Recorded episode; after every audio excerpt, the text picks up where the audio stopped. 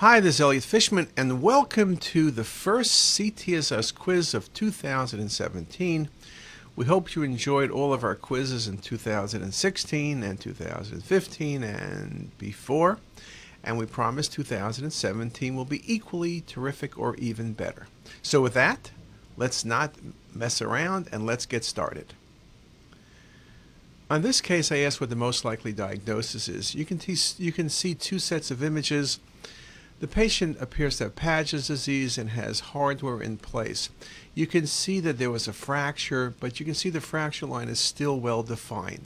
This is not osteomyelitis, and it's surely not an acute fracture, and it's not normal post-fusion appearance. This is non-union. CT, particularly with reconstructions, is very good at seeing non-union or malunion. And again, the reconstruction views are very helpful in this regard. This is also a nice example of Paget's disease. Paget's patients can have increased incidence of sarcoma. There is no evidence of sarcoma in this case. The most likely diagnosis in this case, well, it's a good example of looking around. I know you only have two images, and you can see a vascular mass in the region of the left adrenal gland. What you don't see is the right kidney. You can see bowel falling into the right renal fossa, and there are surgical clips present.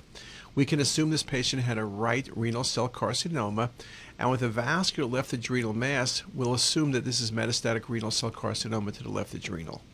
If I only saw the adrenal vascular mass, I could think about a pheochromocytoma. That's a possibility. But with the absent right kidney, let's go with the most likely diagnosis, and this indeed was metastatic clear cell renal cell carcinoma to the left adrenal gland.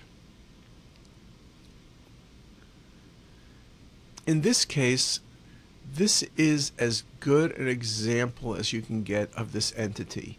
You see a cystic lesion in a middle-aged female. It has sort of septations within it. It's in the body of the pancreas. Cystic. Location, age, sex, classic mucinous cystic neoplasm of the pancreas. You could consider a serous cystadenoma. They are cystic lesions, but they have more septations. Lymphoepithelial cyst is usually eccentric, and a SPEN tumor is a younger patient and has more solid components typically. But if this was a 15 year old, a SPEN tumor would be the right answer. But this was the best example I've seen of a mucinous cystic neoplasm in a very long time. This case I'm showing because I just wanted to show a very nice example of a large tumor, vascular with neovascularity, pseudocapsule necrosis. This is the classic appearance of a hepatoma. Could this be metastatic disease? Theoretically, yes, but the liver does have some suggestions of cirrhosis, and this is classic for hepatoma. There is no other differential diagnosis. When we speak about enhancement patterns, we always say look at liver lesions and look at enhancement patterns. In this case, you can see on both the axial images and on the MIP imaging that the patient has a lesion in the liver, which is large, about 8 centimeters, but it has peripheral enhancement. And on the MIP imaging, you particularly can see the puddling. You also can see an additional lesion in the left lobe of the liver. The appearance of enhancement is not hepatoma. It's not adenoma. It's not a mucinous cystic neoplasm. This is classic for hepatic hemangioma. Just a perfect example with the puddling and peripheral enhancement. Very nice example. In this case, I asked for the best explanation for the enhancement pattern of the left kidney. And if you look at the left kidney, what you can see quickly is that there's only minimal enhancement in the lower pole on the left. There's normal right renal enhancement. When you look at the aorta on the axial images, you see a dissection which actually extends into the patient's SMA. So what are we dealing with? I guess you could think about infarction. It's not pyelonephritis, and it's not artifact. What you're dealing with here is the fact that sometimes when you have a dissection, the flow into the false lumen is slower than the true lumen, which is the case here. And then what happens is if you have vessels, like in this case the renal arteries are supplied from the false lumen, you don't see flow in the kidney. The reason you see flow in the lower pole is the patient invariably has a small branch to the left kidney from the true lumen, which explains why there is some flow in the lower pole of the left kidney. If you go back 30 seconds later, you will see good visualization. This makes the point that it's very important that if you see a dissection and you don't see flow in the false lumen, get another set of images. It is true at times the false lumen can be occluded, but invariably it's simply sluggish flow in the false lumen. Great example.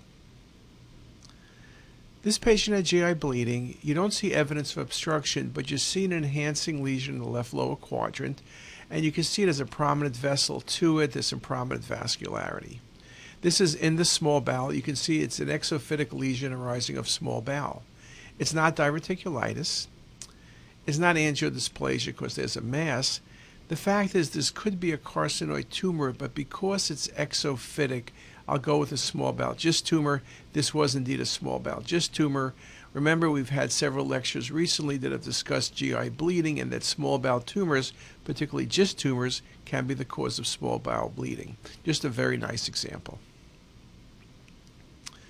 This is a wonderful case of a mass in the head of the pancreas where the vessels, particularly the arterial vessels, are splayed around the lesion. When you look at the lesion, it's cystic and has septations.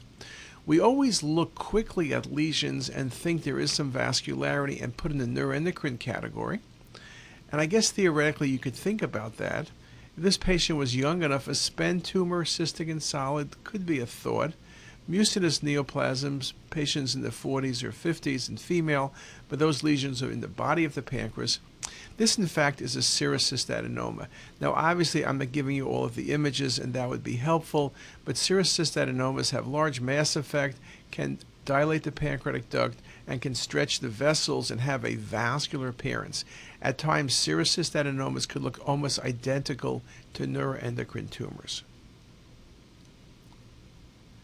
This case is all in the history. The patient had distal pancreatectomy and splenectomy for a distal pancreatic tumor, but what is going on in the left upper quadrant? You see a soft tissue mass. When you look at it quickly, particularly the axial, looks like the spleen. Well, it's not an accessory spleen. I guess theoretically you can get accessory spleens, but this is too large. It's not an abscess because the spleen is gone. I guess you can have an abscess in the patient's splenic bed. It's not recurrent pancreatic cancer, very well defined abutting the stomach. What this is an omental infarct. We have written an article about this.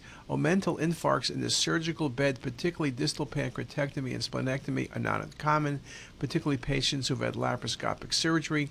They have mass effect, they're of no clinical significance, they aren't infected, and you don't need to do anything about them.